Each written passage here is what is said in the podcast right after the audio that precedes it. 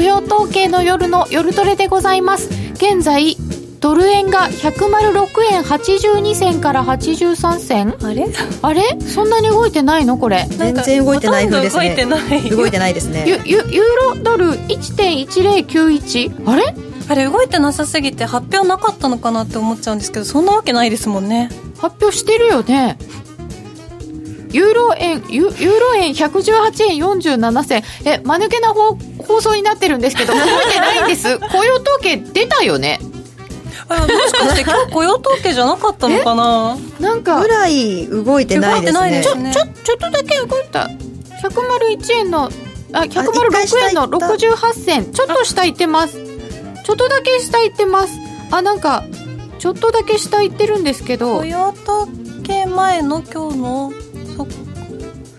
一応一応今日の安値つけて73くるらいだっただけどじゃあ60銭台に入ってきてるんですけどあもうねあの頭の方が多分 麻痺してるから2円も動かれちゃったので分かんない感じになってるかもしれませんね。もうやっぱり関係ないですね雇用統計。あー関係ないですかね。えーとはいえ今日の安値106円60銭割ぐらいまで手元の端末では観測しております。ややドル安方向となっております。106円の80銭ぐらいから開始ということで10分後を見たいと思います、えー雇用統計の結果。あ結果コメントで入れてもらってますね。16万4000ん？あコメントで入れてもらってますか？はい16万4000人の増加。失業率変わらず3.7%予想も予想3.6です。3.6だったので予想よりはちょっと悪いか。えー非農業部門雇用者数16万4000人の増加なので予想16.5万だったのでほとんど予想通り。で、まあ、失業率もまあまあということですかね。そんな変わらずということで、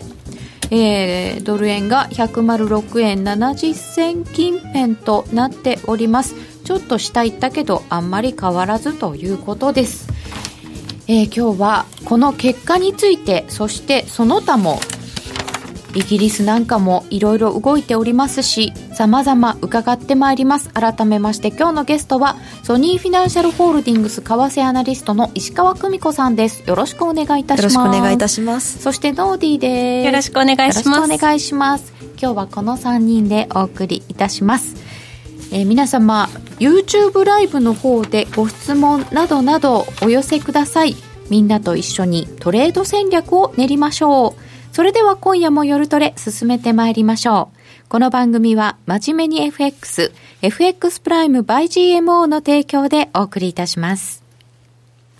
さて、改めまして、今晩の雇用統計、非農業部門雇用者数が16万4千人の増加と、まあ、ほぼ予想通り、失業率3.7%と予想3.6よりはちょっと悪いですが、前回並みということで、あんまり変わらず、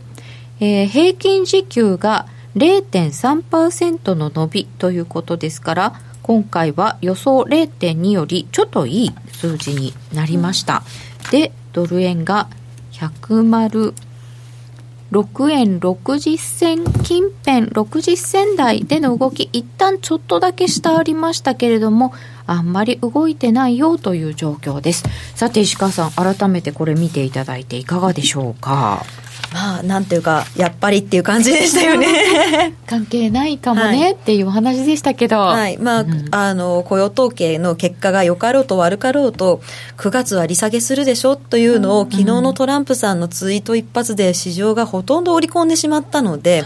今回の雇用統計の結果が弱くてもあ利下げすると思うっていうその意欲を持ってドルを売ろうっていうのにはもうこれ以上ならないっていう状態ですよね。で、かつまあ予想も市場予想並みですよね、ほとんど。ですね特にね、もう見なきゃいけないのが平均時給の伸びなんですけど、うんうん。これが市場予想を上回ってしまってるので、ここが上回ると、まあ利下げにはちょっと妨げですよね。あの、はい、インフレの伸びがまあ加速するのではないかっていう方に、あの、バイアスをかける平均時給の伸びの方が、あの、予想を上回ってしましまったので、まあ、これってちょっと利下げしにくい要因にはなるんですよね。うんこれでも利下げがどうかっていうよりもその米中のところの摩擦が激化しちゃって実体経済自体に悪影響ありませんかみたいな下げ方にもなってますよね。そうですね。もう株もすごいですからね、今日、うん、昨日、今日。ちょっと勘弁してくださいっていう感じになりましたけどね。じゃあその昨日のおさらいしていただきたいと思うんですけど、はい。まず見どころとしましては。昨日から今日にかけてはですねもうとにかく金利がめちゃくちゃに下がったんですよね。うんうん、あのまあアメリカの長期金利なんかは、もう2016年以来の、えっと、1.8%台っていうところまで低下してしまって、うん、まあちょっと水準感が全然違ってびっくりしてしまったんですけど、うん、まあおさらいベースで言いますと、トランプ大統領が日本時間の2時過ぎですかね、あのツイッターで、まあ、中国はそのね、まあ、中国のせいで最高賞になったのに全然進まないと。で、ああの、アメリカの農業、農産物をたくさん買い入れるっていうふうに約束をしたのに、それもちゃんとやってないと。うんけしからんので、えーと、今まで関税かけてなかった3000億相当の中国からの輸入品に対して、9月1日に10%の関税をかけるぞっていうふうに言ったんですね。まあまあ長文ですよ。ツイッター104字の中のもう4段ぐらい使ってそれ喋ったんですね。わーって言ってるわけですね。はい、3段中国ディスが入ったんですよ。で で、最後の一段で、で、ここから前向きな、あの、交渉っていうのを期待している。で、あの、両国の未来は明るいっていうふうに言って、ここまで落としてこれで上げた気になったのかみたいな締めが入ってたんですね。もう、朝起きて、イラッとしましたよね。オピオイドの話なんかも出てましたよね。あそうですね。オピオイドはもう前々からちょこちょこ言ってましたけどね。そうなんですね。はい、もうでも交渉は継続するとか前向きだとか言われても誰がそれを信じるのでしょうかまあなんか殴ってから前向きなって言われてもそういうわけにはなかなかいかないので中国も今日あの関税制裁やり返すっていうふうに夕方そうなりますよね。言ってましたね。なんか DV みたいなもんですよね。ね殴って殴って殴って。まあまあ仲良くしようよみたいな ちょっとありえない。今投げられたんだけどこっちはみたいな感じですよね。今のは一体ってなるのが、まあ、今回で。たあの私のツイッターにもなんかその、はい、トランプさんメンヘラって書いてる人とかもいて。うん。まあ、もうトランプさん、本当トランプショック大きすぎて少々のことでは動かず、トランプ法の方が動くのね。本当ですよね。ねなんかその日の朝もなんかこう結構その日というか昨日一昨日からですか？徐々にこう夜から上がっててあなんかこうレンジを超えるのかなみたいな感じで思ってたんですけど、はいまあ、ちょっとここのところの FRB が31日に利下げを決定して、はい、でその後ですよねなんかあのトランプさんが FRB にはがっかりだっていうふうにツイートをされて、はい、まああの FRB が利下げをしたっていうのは我々の勝利だけど正直不十分だし、あのあんまり助けにならないねっていう、あのなんていうかとりあえず FRB を殴ったんですよね。こっちも殴ってますよね。はい、FRB を殴って利下げさせたのにさらに殴って、はい、で、まあ今度はその返す刀で中国も切り捨ててっていう、あのトランプさん無双みたいになってる感じ。本当強いですよね。一、はい、人だけ？はい。いや、でもね、えー、でも、あ南海トラフ、もうなんかいろんなことをお書きいただいてますけれども、米中プロレス、はい、ね、プロレス、そういえば株価が上がるとトランプさんが強気になるみたいな。そうですね、ね、あの株価とトランプさんの支持率って、まあ、完全に連動してるわけじゃないんですけれども、はい、結構相関性高めなんですよ、大きく見ると。であのうちのエコノミストチームの試算だと、まあ、直近の相関性で考えると、あのトランプさんの支持率を1%上げるには、あのにえーと、ニューヨークダウ平均を、えーと、1000ドル上げる必要があるって。1000ドルで1%なので、まあ、だからトランプさんの支持率を50より上にするには、まあ、少なく見積も少なくとも3000 3万3000ドルぐらいまでか。まあ、なんかすごい頑張んなきゃいけないみたいなことを言っていて、あのそれそこまで上げるためには、まあ、トランプさん、本当にいろいろやらなきゃいけないんですけど、本当はもっとすごい頑張んなきゃいけないんですけど、ただ、ただ、あの今、アメリカって連邦債務上限を2年間停止にしたんですよね、だから結構財政出動自由にできるんですよ、うん、でそれでちょっとトランプさん今勢いづいててもうこれ財政出動やりまくれば景気が良くなるっていうあのすごくフリーハンドのなんていうか景気刺激策を手に入れてるんですよね。それも昨日議会可決ですよね。ね。本当はそれがあるのであの中国とかを刺激しせずにフェドとかにもあんまりなんていうか表に向けてフェドに陰で言うのはあれですけどやありますけれども表に向けてあのフェドの悪口を言ったりとかしなければ多分順調に伸びてた気はするんですよね。ところが株価が堅調になるようななんていうか材料1個持ってるっていうのにちょっと強気になってしまったのか、はい、まあ、あのトランプさん的にはあの貿易戦争を仕掛けると支持率が上がるって思ってる部分もあるので、はい、実際違うんですけど、思ってるところがあるのでそれでもっと上げてやろうとしたのか、ちょっと心の内は分からないんですけれども。はいまあ、あのこんな感じになってしまったと心の内は分からなくても結局こういうことをおっしゃったっていうのは、はい、ねそうですもんね。コアなところのね予想あの方々は結構貿易戦争的なことを好むのかなっていう話もありますけどね、さて41分になりましたので。あ忘れてた。忘れてた。106円の76銭あ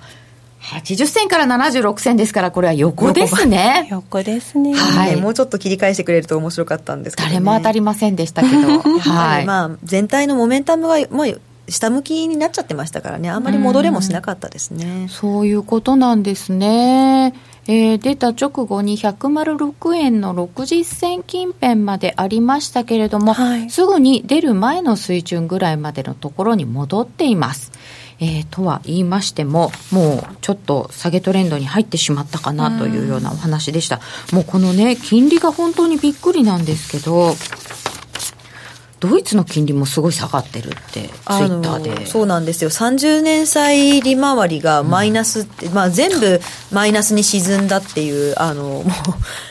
あの、ないことですね、これまでに。ねドイツの、うん、ドイツの金利は過去最低をもう掘り続けてるんですけど、30年ものまでマイナスになってしまった。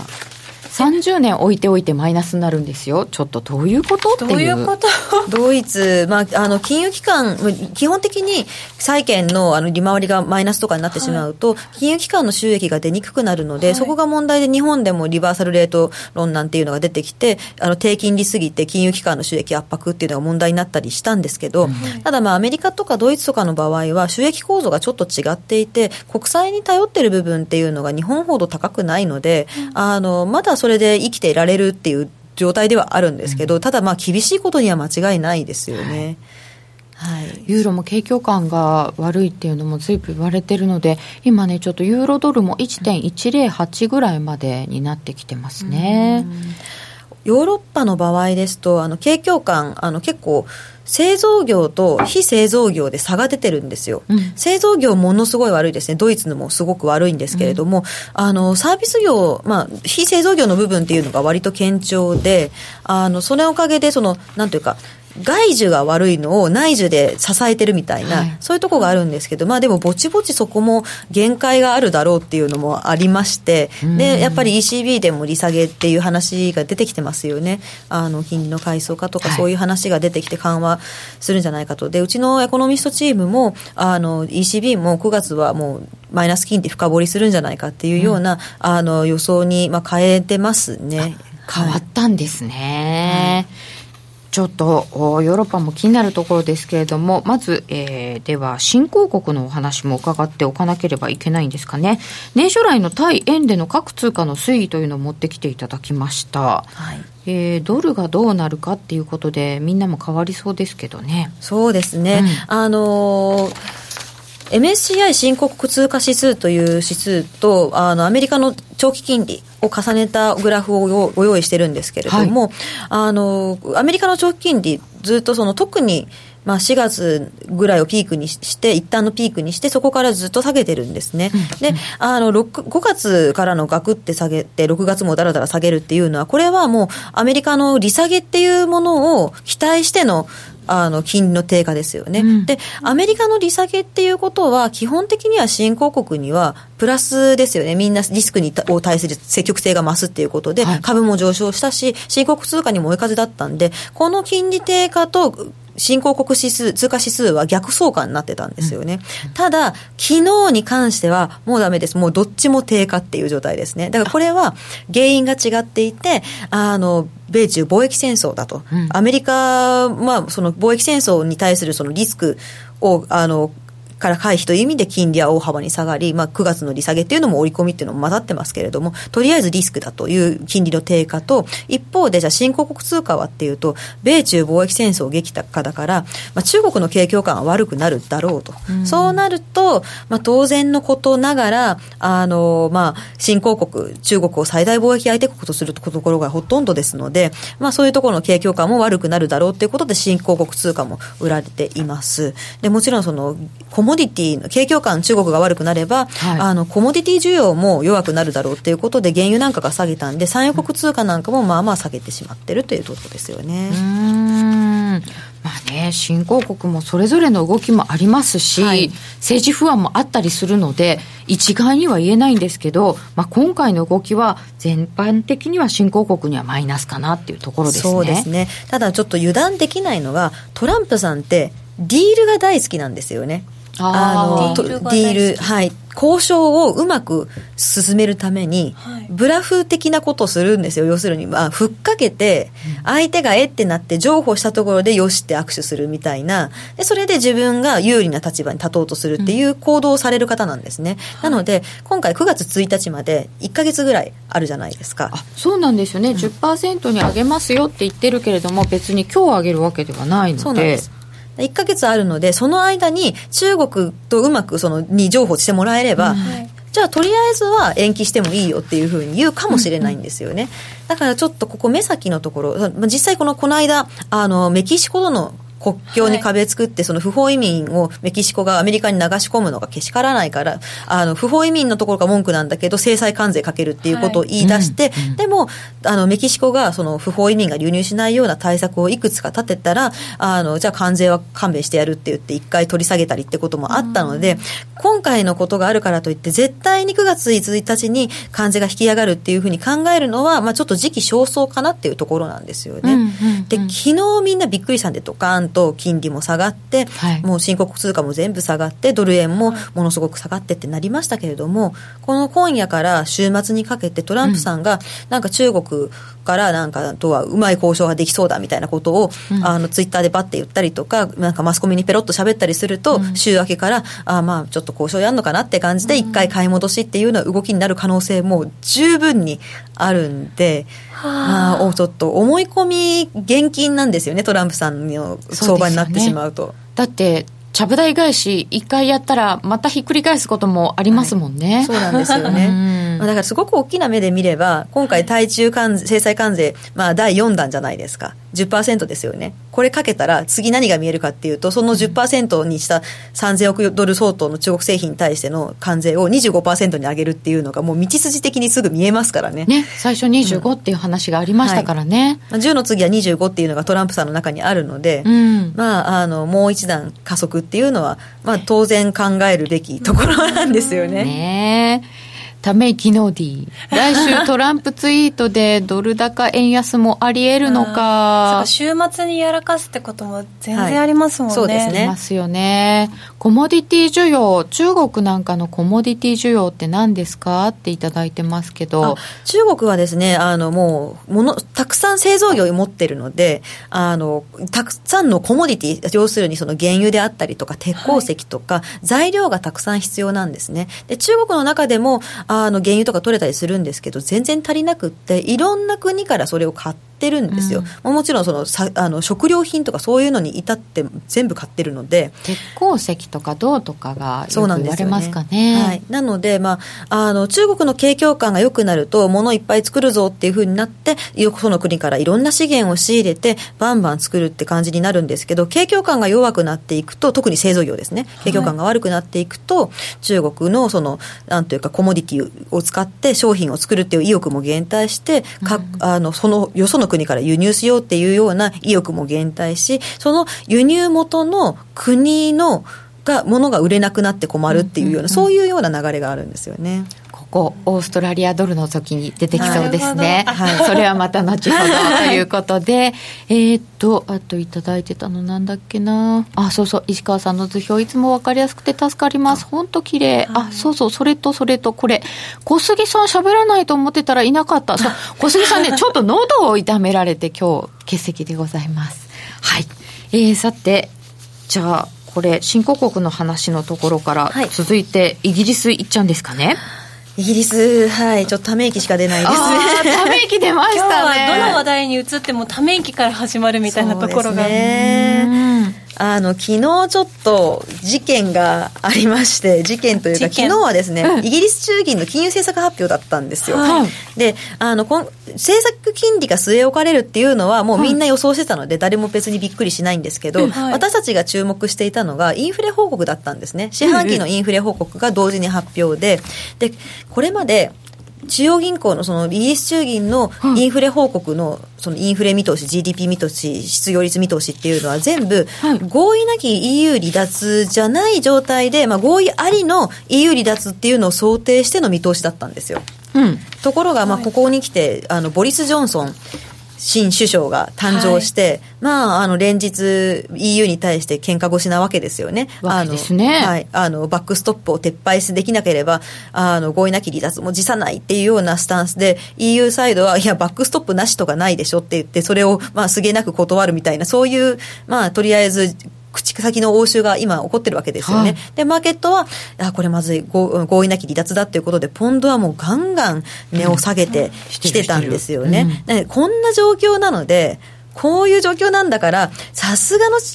バンクオブイングランドも、今回のインフレ報告にはうん、合意なき離脱になった場合の見た見通しを立てるんじゃないのっていうふうにみんな思っていて、はいそれをすごく期待していたのに、はいもう関わらず、今回も合意なき離脱を想定しない状態の見通しが出てきちゃって、はいもうみんなずっこけちゃったんですね。それでも引き下げてましたよね、成長率。そうですね。成長率大幅に、まあ、引き下げ、大幅っていうか、ちょっと下方修正だったんですね。でまあ1.5から1.3。そうですね、んで、大きく下げて、で、その後バーンって戻るような、はいそういうような見通しに変わってたんですよね。ちょっと 9, 9ページですかね、一応。9ページ出してるんですけども。で、あの、そういう見通しで、で、実は5月のインフレ報告の時は、うん2月のインフレ報告から GDP の見通し、情報修正したんですよ。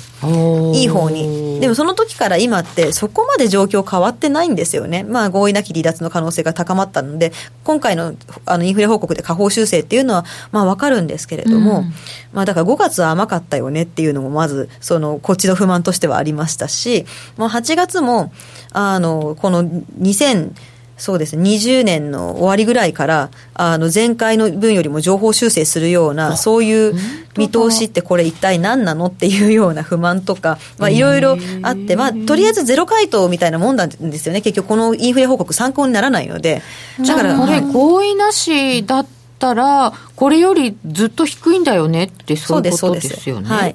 もそのすごい下がるれと、を、はい、その見通しを出してないことってどんな影響があるんですか？なんで出さないんだろうね。そうだからあのこっちが想定できないじゃないですか、いあのイイギリス中銀がどう想定してるのかってわからないと、企業なんかもどう動いたらいいかわからないってことになってしまうんでで結構前に1回出してるんですね、うん。でそれも出してるんですけどもう今もうもっと合意なき離脱の可能性が上がったんだから、リバイズしてくれなきゃ困るよねっていう要請があったのででそこでみんなが不満爆発の状態で、カーニー総裁の会見が行われまして、まあいろいろうにゃうにゃ言ってたんですけど、一応その合意なき離脱を想定した時の見通しのその更新版っていうのは、まあ近く発表しますよってことは一応最後の方で言ってたんですけど、まああの、なんていうか、ずっとそのその時私ツイッターでロンドン FX の松崎よし子さんとツイッターで会話しながらもう松崎よし子さんがもう怒り心頭で 怒ってた。もうイギリスイギリス国民はみんなやり場のない怒りを抱えていますって怒っててまあそうだろうなって思いながら見てて。ねイギリスの中央銀行すら見通しが立ってない状態だと周りがもうみんな、そうなんですよ。手上げの状態になっちゃうってことなんですね、だから結構金融機関なんかはもうちょっと準備をかなり進めてるっていう話なんですけれども、はい、ただやっぱり中小企業はほとんど準備できてないですよね。まあ、あの、メイ首相の時から一応もうどうなるか分かんないから、準備しといてくれっていうのは散々イギリスの財務省なんかが声かけはしてるんですけど、はい、でもそんなこと言っても何したらいいか分からないっていうのが普通の人の感覚ですよね。ね声かけられても、ね、的に何が起こるのか分からないのに、うん、一体何の準備をすれば。う。ん。まあでもそんな感じなんで、あの建設業なんかの景況感はすでにもうものすごく悪くなってます。うん、そうですよね。お家買えないですもんね。そうなんですよ。まあ、海外からの投資需要っていうのはほとんどなくて、はい、まあ、日本とかでも、あの、友達の、あの、国際国際的なお仕事してるような方たちにお話聞いていくと、はい、イギリスに関する案件に関しては、その認可とかが必要なものを通しても、うん、EU でもう一回取り直さなきゃいけないとか、そういうことが起こるので、あの、ちょっとイギリス案件進められなくて、本当に困るっていう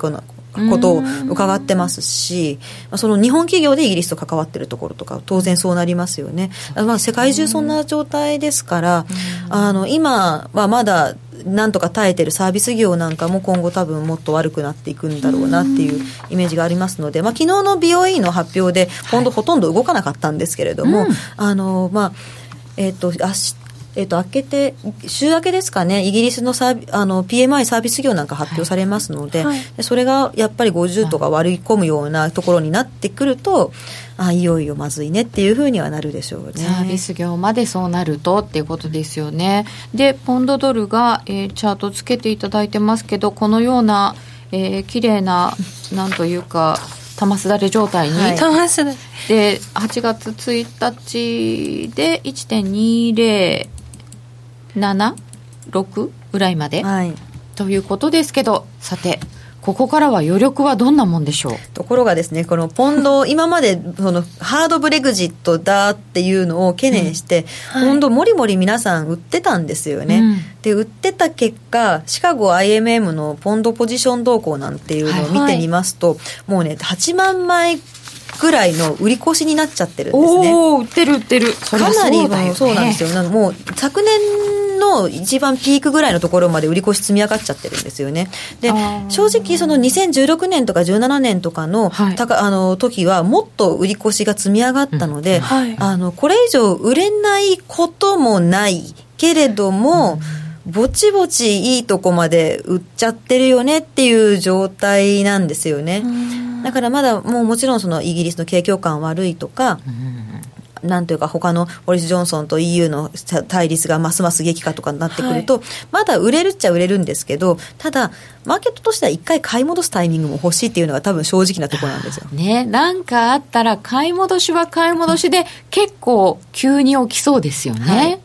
そうなんです。だそのタイミング、その、例えば、ボルジ・ジョンソンあんな調子ですけれども、EU と対話を始めて、うん、なんていうか、前向きな、あの、議論を行っているなんていうふうなことを言った日に、マーケットのその、なんていうか、全体の、金融市場全体の、あの、リスクアペタイトも、まあまあ、いいよねって、でまあ、リスク先行しているような状態に、うん、と被ったりとかすると、ポンドが一時的にものすごい戻り方するってことは十分あり得るんですよ。ね。6月、えっ、ー、と、16年6月とかだって、そうですよね、はい、この時わーって下がったんだけど、はい、その後の戻りって結構大きかったですよね、もう17年になってからかな。だってこの17年になってからだって、うん、もうメイ首相、ずっとあの EU と交渉して、でも全然議会通らない、通らない、通らないっていう、まあ、こういう中だったんで、別に積極的にポンドを変える要素なんてほとんどなかったわけなんですよ。なのに、もう買い戻し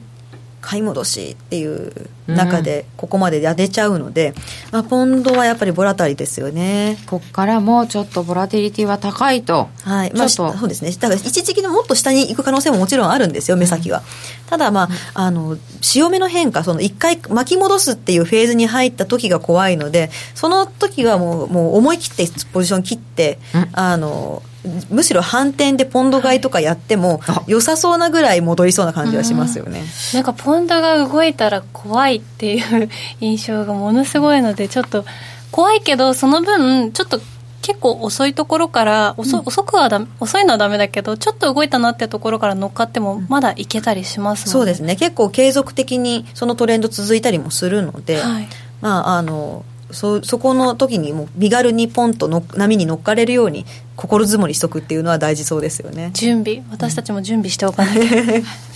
腕に覚えのある方 えー、ポンドがこれだけ下がると輸出が儲かって世界で一番景気良くならないのかな？それで FT 上がったりしてますよね。どうなの、ね、あそうそうそう、えー、っとアメリカの10年債の時間外がちょっと上げてきまして下げ止まりっていうのかな？1.88ぐらいまで来てましてダウの先物もちょっと戻したのかな？ちょっとだけどね。ちょっとちょっとだけどね。で、えー、ドル円が107円飛び1銭。あちょっと戻してきましたよ。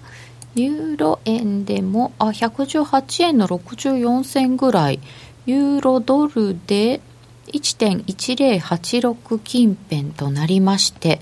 ちょっと戻してきたのかな？みたいな感じになってますけど、なんかちょっと戻すとついトランプさんのツイッターを確認しに行っちゃう。わかります。なんか言ってた言ってた。別に何も言ってなかったねえっと手元で観測できるところではボストン連銀の総裁が緩和するのは明らかで緩和する明らかで説得力のある理由はないって言ってます。ってことは追加緩和しないよってこと？うん。えー、っと貿易収支は同じ時間に出てましたけれどもアメリカの6月の貿易収支は552億ドルの赤字予想を下回っています、はい。で雇用統計は先ほどからお伝えしておりますように、まあ、ほぼ予想通りという結果になっておりまして、はい、えー、っと16万4000人の増加ということなので、まあ大体予想通りということになっております。まあ、ボストン連銀のローゼングレーン総裁って結構もともとタカ派の方なんですよ、でこの間の FOMC の時にも利下げに反対してる人なので、はい、まあ、こういうことは言い言いそうな感じですよね。よくある感じですか、はい、それでこんなに反応はしないかな？じゃあ107円の14銭ぐらいまで来てますね、まあ、昨日り。昨日やりすぎたって思ったりとか、うん、昨日乗っかった短期の人たちが買い戻すにはちょうどいい材料な可能性はありますけれども、うん、ちょっと今の段階だとこれで本当に動いたかどうかは定かではないですね、ね、でも先ほどのお話にね石川さんおっしゃってたようにあの何かあったら買い戻すっていう勢いも結構ついてるってことですよね。そうですねトランプさんが何か言うっていうのが一番こう考えられそうですけれど。そうなんですよね。だから週末なんで週末にトランプさんが何言うか分からなかったら、はい、もうポジションそのままにしてとてもじゃないですけど週末迎えられないですよね。本当ですよね。だってね週明けたら1円2円もしかしたらそれ以上動いてるかもしれない。そうですね。だって7月1か月かけて1円ちょっとしか動いてないのに一晩で2円動いちゃいましたからね。ええっていうねえー、225の先物も2万1000割れてたんですけど、ちょっと戻してきて1000円台は回復となってきております。えー、ちょっと戻してきたドル円です。それではここでお知らせです。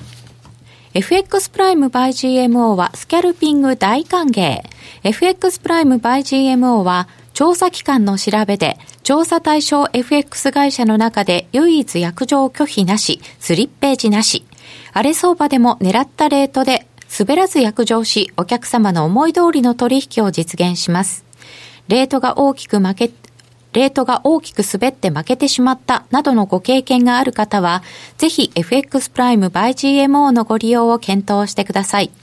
FX プライム by GMO では数多くの勝ち組トレーダーが認める約定力でサクサクお取引いただけます。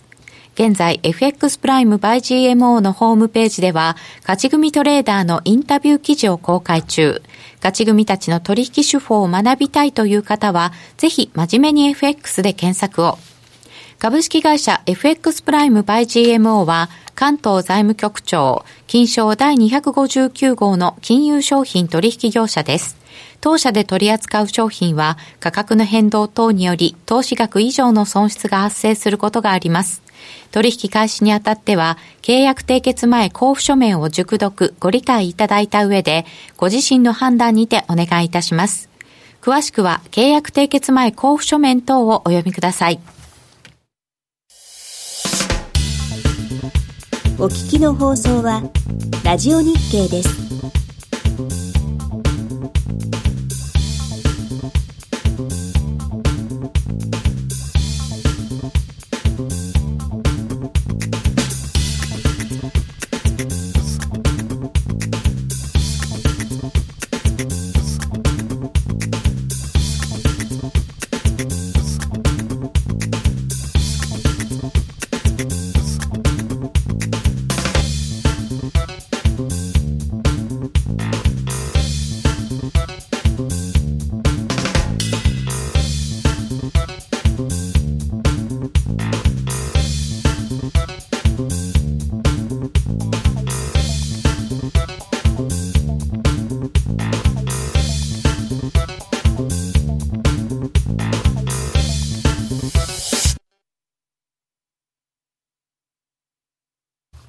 さて、本日のゲスト、石川久美子さんは、新興国経済についてよくお話をしてくださるのですが、自らも新興国行っちゃうということで、南アフリカに行かれた、はいそうですね、ケープタウンだけ、ケープタウンとその周辺の街だけだったんですけれども、はい、夏休みを6月末にあのいただいて、その時に行ってきました、まあ、なかなか会社で行かせてもらったりとかできないので、もう行ったことない自分が触ってる国はもう自費で行くっていうようなスタイルですね。夏休みちょっと早めで行っていらっしゃいました。はい、で、どうでしたか？いや、あのですね、すごく良かったです。あの、本当に。あの、ケープタウンすごく綺麗なんですよ、街が。あの全然ゴミとかも落ちてなくってあのゴミ掃除の人とかもいますしあの正直その夜とかもうなんていうかケープタウンって実は世界であの殺人が多い都市ベスト10の中の10位とかそういうようなところって聞いてたんで、あれ？と思って、まあ、危ないかなと思ってたんですよ。全部ウーバーで移動しなきゃいけないかなって思ってたんですけど、最初そういうふうにしてたんですけど、ただ見てると、なんかそんなに危ない感じでもなさそうだなと思って、子供とかもすでに遊んでるんですよ、街中で。綺麗で。なので、普通に歩いてみたら全然平気で。で、なんでケープタウンこんなに綺麗で、観光客もすごく多いんですね、ヨーロッパからの。で、なんでそんなふうになってるのかなっていうのをよくよく調べてみると、ケープタウンっていうその定義がすごく広いんですよ。でケープタウンの都市の中心部はもうものすごく綺麗でビジネス、まあ、とかもあるしっていう感じなんですけどその外側はやっぱりスラムとかあるんですよね、でそっちの外側の方の殺人件数が全部に乗っかってきて、あのスラあのケープタウンのそのもののなんていうかイメージが落ちてしまってるってところがどうやらあるみたいですね。やっぱりちょっと出ると危ないかも。そうですね、うん、なんかあのケープタウンってケープタウンの空港から車で2 3 0分30分かからないぐらいなんですよでその間にやっぱりスラムとかはあるんですよね。でスラムもちょっと面白いんですけど全部バラックなんですよ。やバラック小屋でわーってなってるんですけど全ての建物にパラボラアンテナついてましたね。ええー、みんなみんなテレビ見てるんですよ。あれじゃスラムではあるけどなんていうかこうちょっとうんうんうん、文化的な そうですね。いろんなことやってるんですね。あったりするんですね、はい、そうですね。でなんかあのタイヤを郊外でめちゃくちゃ燃やしててタイヤタイヤですねすごい積み上げて燃やしてて黒煙がわーって上がってて、はい、あのつなんていうか雇ったそのツアーに行くために雇ったお兄ちゃんにはなんかあれは政府に対して抗議して燃やしてるんだっていうふうに言われて、えー、へえって思って聞いてたんですけどとなんていうかツイッターのフォロワーさんがなんかヨハネスブルクではくツイ、えっと、車をこういうふうにタイヤを燃やして中の電線を取ってそれで電気盗んでるって聞きましたよって教えてくださった方もいて、えー、ちょっとだからそれ、えー、まあ、一挙両得でやってるのかなとかもちょっと思いましたけど、ね、なるほど。抗議にもなるし、はい、タイヤって電線が入ってるんですか？電線っていうか、まあ、なんかあの線が鉄線が入ってるんでしょうね。へえ知らなかった、うん、私ケープタウンっていうとペンギンしか浮かんでこないんですけど。ペンギン会いましたよ。すっごい可愛かったですで南アフリカってその川のそのケープタウンもそうですけれども変わった動物がすごくたくさんいるんですよね。なので、まあ、ペンギンも可愛かったですしホエールウォッチング風が強くて中止になっちゃったんですよ。あそれは残念でしたね。ただまああのワイナリー巡りをしててあのサファリも今日行く今回行く時間ないんだっていうふうに言ったらツアーガイドのおばちゃんがそれはチーターに触らないとって言って あの、えー、ワイナリーの中にあるあの一箇所チーターを保護して飼ってるところがあったんでそこであのお金払うとチーター触らせてくれるんですね。チーターですよ、はい、え触りました。触ったんですか？そう、その前に、あの、なんか噛まれても文句、死んでも文句言わないっていう誓約書も書かされましたし、あとまあ、なんていうか、絶対に、あの、いなんていうか、早く動いてはいけないとあかー、後ろからゆっくり回って、やれ、やりなさいと。で、あの、絶対にお腹とか、あの、足とかセンシティブなところには触ってはいけないって、い。ろいろ注意を言われて、もうビクビクしながえら触ったんです。どこ触るんですか？背中だけ。背中は大丈夫なんですか？大丈夫じゃないかもしれないですけど。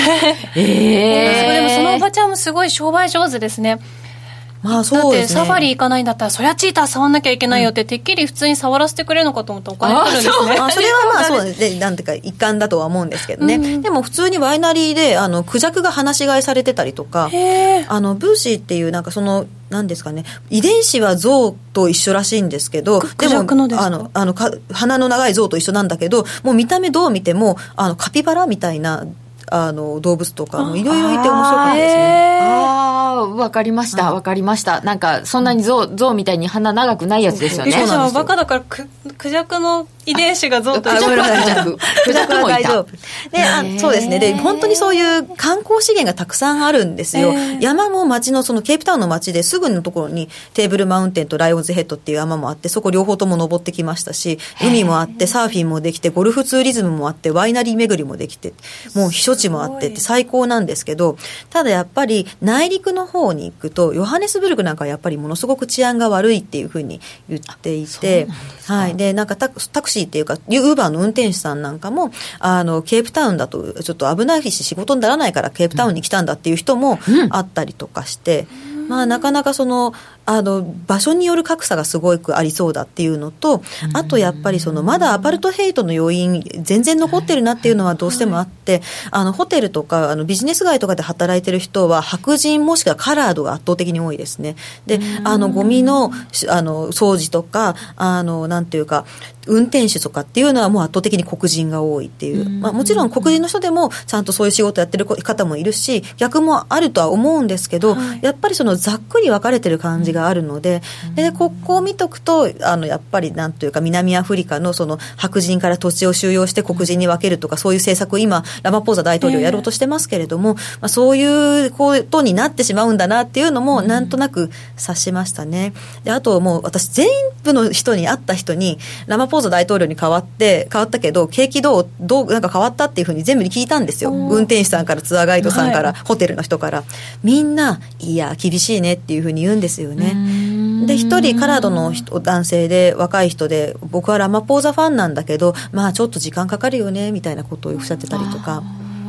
ファンではある。ファンではあるらしいんですけどね、支持はあるんですよね、ただまあ、実生活の方に良くなる、あの、いった実感っていうのは、まあ、なかなか得られないかなっていうのはまだ感じているところで、ただまあも、ものすごくポテンシャルがある国なので、私はまた行きたいなって思いましたよね。まあ、に飛行機2回乗り換えて、22時間片道かかったんですけど。遠い。はい。あ、でも、行きたいですね。ですね。うんそういうふうに、まあ、すごく物価も安くって、一番、ワイナリーで一番高いワインも、日本円で3000円ぐらいみたいな。えー、それ一番高い。はい美味しいんですよすごく。ちょっと楽しいですね、そういうのはね。だ通貨は？ラ南アフリカランドですね。どうですか？はい、ランドで全部。見通しは？はい。え？あ、ランドの見通しですか？ランドの見通しは。かないでしょ？やっぱり南アフリカ聞いといて。そうですね。ランドの見通しは、と正直当分厳しいですね。まあちょっと今も厳しいんですけれども、あの、まあ景気、やっぱり中国からの悪、え中国の景況感が落ちてくるのを、ここのとこ一番受けてるのってナーランドなんですよね。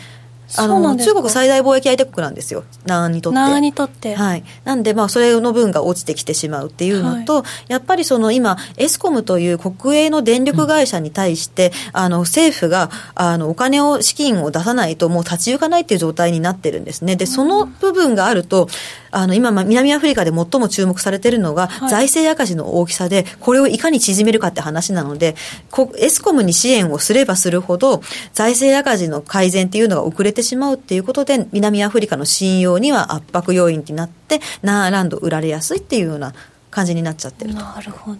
さて、はいえー南アフリカのすっごい楽しいお話を伺っているところで、トランプさんが何か言いましたなんわと。トランプ大統領、対中制裁関税の発動延期や中止にオープンって CNBC でね流しました。はいはい。やっぱりこういうの言ってきますよね。ねえ、はいそういうことですね。はいそれで107円の27銭ぐらいまであったっていうことなんでしょうか。なるほどねでも106円の93銭ってことで、ヒューンってなってますけどね。まあ、こんなもんでしょうね。だからこの揺さぶり多分当分続きますね。勘弁して。あの、本当だったら FOMC 終わったら夏休みだってもう夏枯れって感じだったと思うんですよね。だトランプさんのこれで、やっぱり夏そこ、なんていうか、あの、まあ、夏休みはみんな取るんでしょうけれども、はい参加者が少ない中で、こういう発言に振らされて、バンバン動くっていうのは、今年もちょっと覚悟しといた方がいいかもしれないですね。なんか為替今年は全然こう値動きが少なくてやりづらいなっていうのはあったあったので動いたからいいじゃんって思いきやこの動き方は嫌だみたいな動き方じゃないですかなんかどうどうすればトランプさん落ち着いてくれますかね もうトランプさんが落ち着く可能性があるとするならば、とりあえず大統領選に勝つってことですね。選挙終わる。選挙終わる、勝って終わる。これですね。だから2020年、もうほとんど終わりに近づくところまでは、まあなかなか。長いですね。ないですねなんかうん今どっと疲れがドル円はもう2年ぐらい枯れてたから動きたい年頃。動きたい年頃あ、個人投資家はいつも贅沢言う。俺もそう。そう、動かなきゃ動かないで言うしね。動かれたら動かれたって、ちょっとこれは嫌な動きとか言っちゃうしね。もう本当にね、申し訳ないですね。この発言でストップ天井で手放してしまいました。ストップかな ?S 天井。あ、ショートだ。えー、本当にね。トランプ機長、各国と衝突する条件付きでの飛行なのです。ああ、本当にもうこれね。まあ、ヨーロッパともやるって言ってますし、まあ、日本とでもぼちぼち始まりますので、まあ、あの、全方位的にファイティングポーズ中ですよね。全方位。日本もねこれからですけれども元気ねなおじいちゃんだな。そうですね本当だよでダウどうなったの？ダウの CFD はああーちょっと上がって下がってきちゃいましたね、こんな感じだな。10年債も1.87うーんこれだからずっといろんなの見ながらじゃないといけなくなっちゃうんですよね。で南アフリカの楽しいお話を踏まえて 踏まえない？その前に 中国ですね。ああ。なんかオー、ストラリアもあるけどあ中国まずえっと、来週なんですけど、あのオーストラリアとニュージーランドの,、はい。あの中央銀行の金融政策発表があるんですよ、でまあ、オージーもニュージーもどちらも中国が最大貿易相手国なので、まあ、当然、このトランプさんから初の米中の貿易戦争懸念からの中国の景況感悪化懸念っていうのは、まあ、オージーにもニュージーにも両方とも重しとして関わってくるわけで、はい。でそれと、まあ、国内の状況と両方とも確認しなきゃいけないっていうのが、まあ、来週なんですよね。来週の注目は。そうなんでで中国は8日に貿易収支が発表されるんですよ、あの7月のなんですけれども、でこの7月の貿易収支中国がちゃんと他の国から輸入してるのかなっていうのを確認したいところなんですよね、でそこがまず1点とで、まあ、来週オーストラリアに関しては、えー、と来週のえっと、あれ、いつだったっけ？6, 6日、6日ですね。6日に金融政策が発表される予定で、これは今回は6月、7月利下げやっちゃったので、あの、今回は政策金利据え置きだろうというふうにマーケットも見てるところです。はい。で前回の声明も、あの、ど、なんというか、先行きデータ次第っていうようなスタンスだったので、割とニュートラルなんで、まあ、今回の、あの、政策、声明で、あの、次の、あの理事会の時にはどっち行くのかなっていうのを模索するようなマーケットもちょっと探るような感じなんですけれども。でもあのオーストラリアも、ローさんも結構勝手なことをおっしゃる方ですよね。割と自由ですよね。でローさんもその RBA のその発表の時も喋りますし、でこあこ9日なんですね。9日にロー総裁、あの半期の議会証言っていうのが予定されてるんですよ。あそんなのがあるんですか、はいでプラスで金融政策報告あの RBA の四半期金融政策報告も発表されますので、まあちょっと両方とも RBA の声明と合わせてこの辺見て次の利下げの時期いつかなっていうのを考えなきゃいけないのでこれちょっと重要かなと、来週5ドルは、まあ、ちょっと正念場感もありますね、まあ、でもちろんそのトランプさん云々での貿易戦争の行方っていうのも大ドルにはもう大きな材料にもなりますのでそこもちょっと確認していただきたいというところですね、まあ、オーストララリアも結構要望的な利下げっていう面が強くて、はい実は他の国に比べると製造業もサービス業もまあまあ景況感底堅い感じになってるんですよ、ね、オーストラリアは景況感底堅い？底堅いですね。で住宅価格もあの落ち着いてきててそんなに声明見ても景気に対して自分のところの経済に対してはネガティブなことあんまり言ってないんですよ。家計が心配っていうのはもう年がら年中言ってますけど、うんうん、あの他のところはあんまり言ってないんであくまでその外部のところっていうのが不確実性として高いと、まあ、家計と外部要因。じゃあその中国の原則の影響をガンガン受けてるっていう感じではないんですか、受けてはいるんですけれども、うん、なんか一時期すごく弱かったのが今年に入ってちょっと戻って一旦戻ったんですよね。戻ってますね。まあでも、欧州の景況感というグラフがありますが。まあもちろんそんなに強いっていうわけでもないので、うん、あの、ちょっとここの味をどう見てるのかっていうのは、あの、ローさんの発言であったりとか、金融政策報告で確認して、で、次の利下げの時期、どこで織り込むかっていうこれ、あちこちそうなんですけど、あの、すごい悪いわけじゃないけど、ちょっと足元戻ってて、でも水準は低いんだよねっていうのを、一体どう取るか難しいですよね。そうですね。だからこれってまず、うん、結構都合よく取れてしまって、例えばですね、あのなんていうか物価に注目している場合時の場合は、はいはい、あのインフレターゲットの中にあれば別に利上げも利下げも急ぐ必要は実はないわけなんですよね。オーストラリア基調インフレ率と政策金利のところにインフレターゲットって網かけていただいてますけど、オーストラリアは金、うん、あのインフレ正直言ってすごく低くなっちゃっててターゲットの下に行っちゃってるんで、これは利下げのの大義名分になるんですよね、うん、オーストラリアはそうなんですけど例えばニュージーランドはあのインフレあの消費者物価指数なんかを見ると全然インフレターゲットの中なんですよニュージーランドは特にそんなにじゃあ利下げも利上げもしなくていいっていう今位置なんですか？物価面で見るとそうなんですよね。ただ台後半。でもそうなんです、うん、ニュージーランドあの景況感がすっごい悪いんです。ニュージーランドの景況感。あの企業の景況感がすごく悪いですね。やっぱり中国要因大きいんですよかなり悪化してますね。そうなんですよね。まあ、ここでちょっと手こ入れが必要で、ニュージーランドはオーストラリアよりも先に5月に1回利下げをしていて、で、あの、また、えっ、ー、と、8月7日ですね。来週、あの、利下げをするっていうふうにほとんど織り込まれてる状態ですね。はい、私は OG キウイとかやったことないんですけど、これ結構、手掛けていらっしゃる方いたんですよね好きな方いらっしゃいますからね、名前がローだから利下げするよねってコメントもらってる本当は綴りが違うけど、えー、5ドルニュージーランドドル。ニュージーランドの方が高くなっちゃってますね、ちょっと、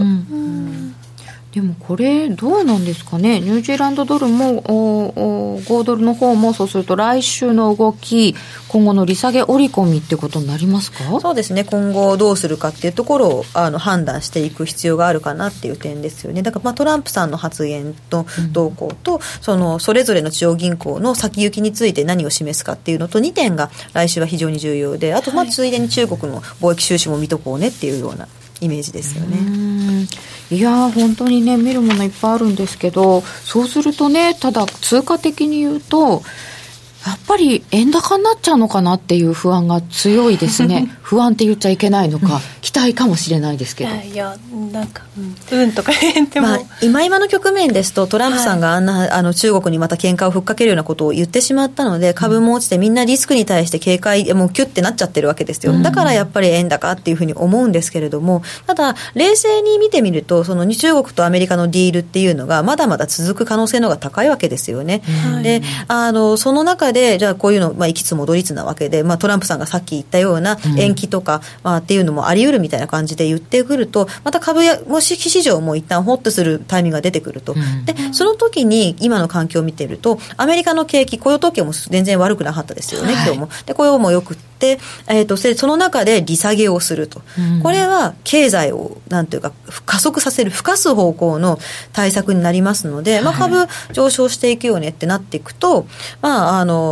アメリカの利下げが行われれば金利は下がっちゃうので、ドル円相場はあんまりやっぱり動かないかもしれないんですけど、はい、他の国の通貨に対して円は売られやすくなる可能性っていうのがありますよね。そうするとクロス円の方がちょっとやりやすいですか？ここからは。局面によってはですね、うん、まあだからユーロなんかだとまたその利下げって話があるので、うん、あのユーロ安圧力っていうのも同時にかかってるんでユーロ円は厳しいかもしれないですけど、うん。はい、例えばこれまでオーストラリアとかニュージーランドって結構利下げをしましたと、はい、で目先ちょっと利下げの効果が分かるまでは金利据え置きですよっていうメッセージがまず出た場合は、あ金利当分据え置きなんだ。で株が上昇だったら5ドルもニュージーもちょっと買ってもいいかもねっていうふうに短期的にそういうムードになる可能性っていうのは十分あるわけなんですよね。5ドル円が、えー、一緒に下がってきて72円の45銭ぐらいまで来ちゃってるんですよね、はい、これ1月が71円台ありましたけど、えー、それに近いところぐらいまで下がっちゃったじゃないですか、うん、昨日、ね、今日でガンと、まあ、それはやっぱり米中の貿易戦争っていうのは、うんやっぱりすごく大きいんですよね。ねここのところをどうやって払拭するかにかかってると思います。うまく払拭できれば、で、かつその当面は金利据え置きですよっていうメッセージがかぶれば、あの、まあ、短期的には円に対しては戻りっていうのは全然ありですよね。その戻りを取っていく、まあ、なんかこう反発狙いみたいなやつって、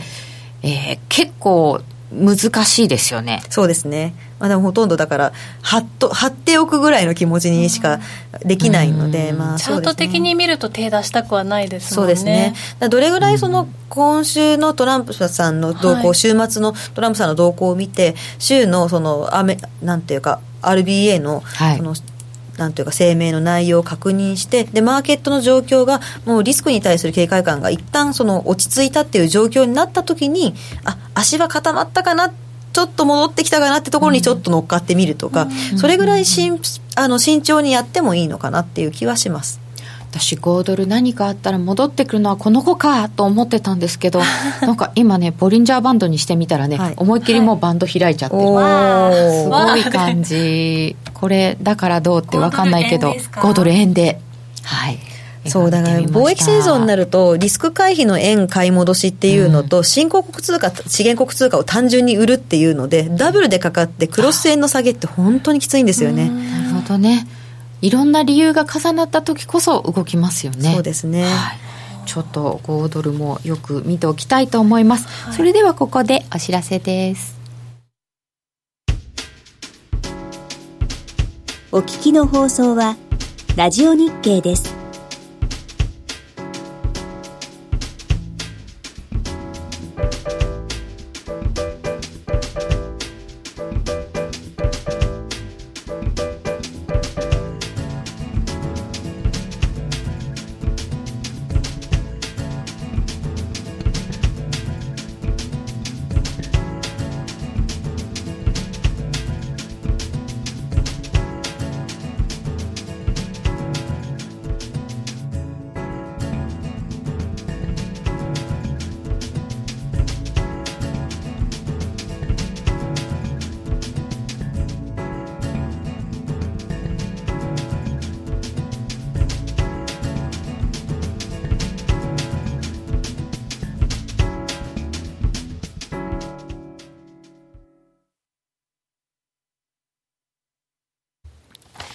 さて、現在ドル円が1ドル106円88銭近辺。うん、一回上に伸びてちょっと戻ってきていますね。ユーロ円が118円49銭から51銭となっております。えー、雇用統計、非農業部門雇用者数が16万4千人の増加、まあまあ予想通り、失業率3.7%と前月と変わらず、平均時給は0.3%の伸びと、ちょっと予想を上回りました。まあでもこれはあんまり関係なかったということですね。まあまあなかったことになりましたね。で、トランプさんが喋ったような CNBC の話もありましたけれども、はい、これもこれだけでどんどんまあ安安堵するということにもいかないですね、うん、そうですね、まあ、だからここから話し合って決めるんでしょっていうことなので、うん、ちょっと一旦あのもうすぐ絶対やるぞっていうトーンじゃないっていうのでほっと戻ってあでもそうは言ってもさっていうような戻り方を、まあ、またちょっと弱り方をしてるっていう。で結局そうは言ってもさをしばらく続けるんですね。そうですね。来年の末ぐらいまで。うわ長 ちょっと慎重にいきたいと思います。本日のゲストはえー、ソニーフィナンシャルホールディングス為替アナリストの石川久美子さんでした。どうもありがとうございました。ありがとうございました。ノーディありがとうございました。ありがとうございました。それでは皆さんまた来週。この番組は真面目に FX FX プライム by GMO の提供でお送りいたしました。今日はこれで失礼します。おやすみなさい。おやすみなさい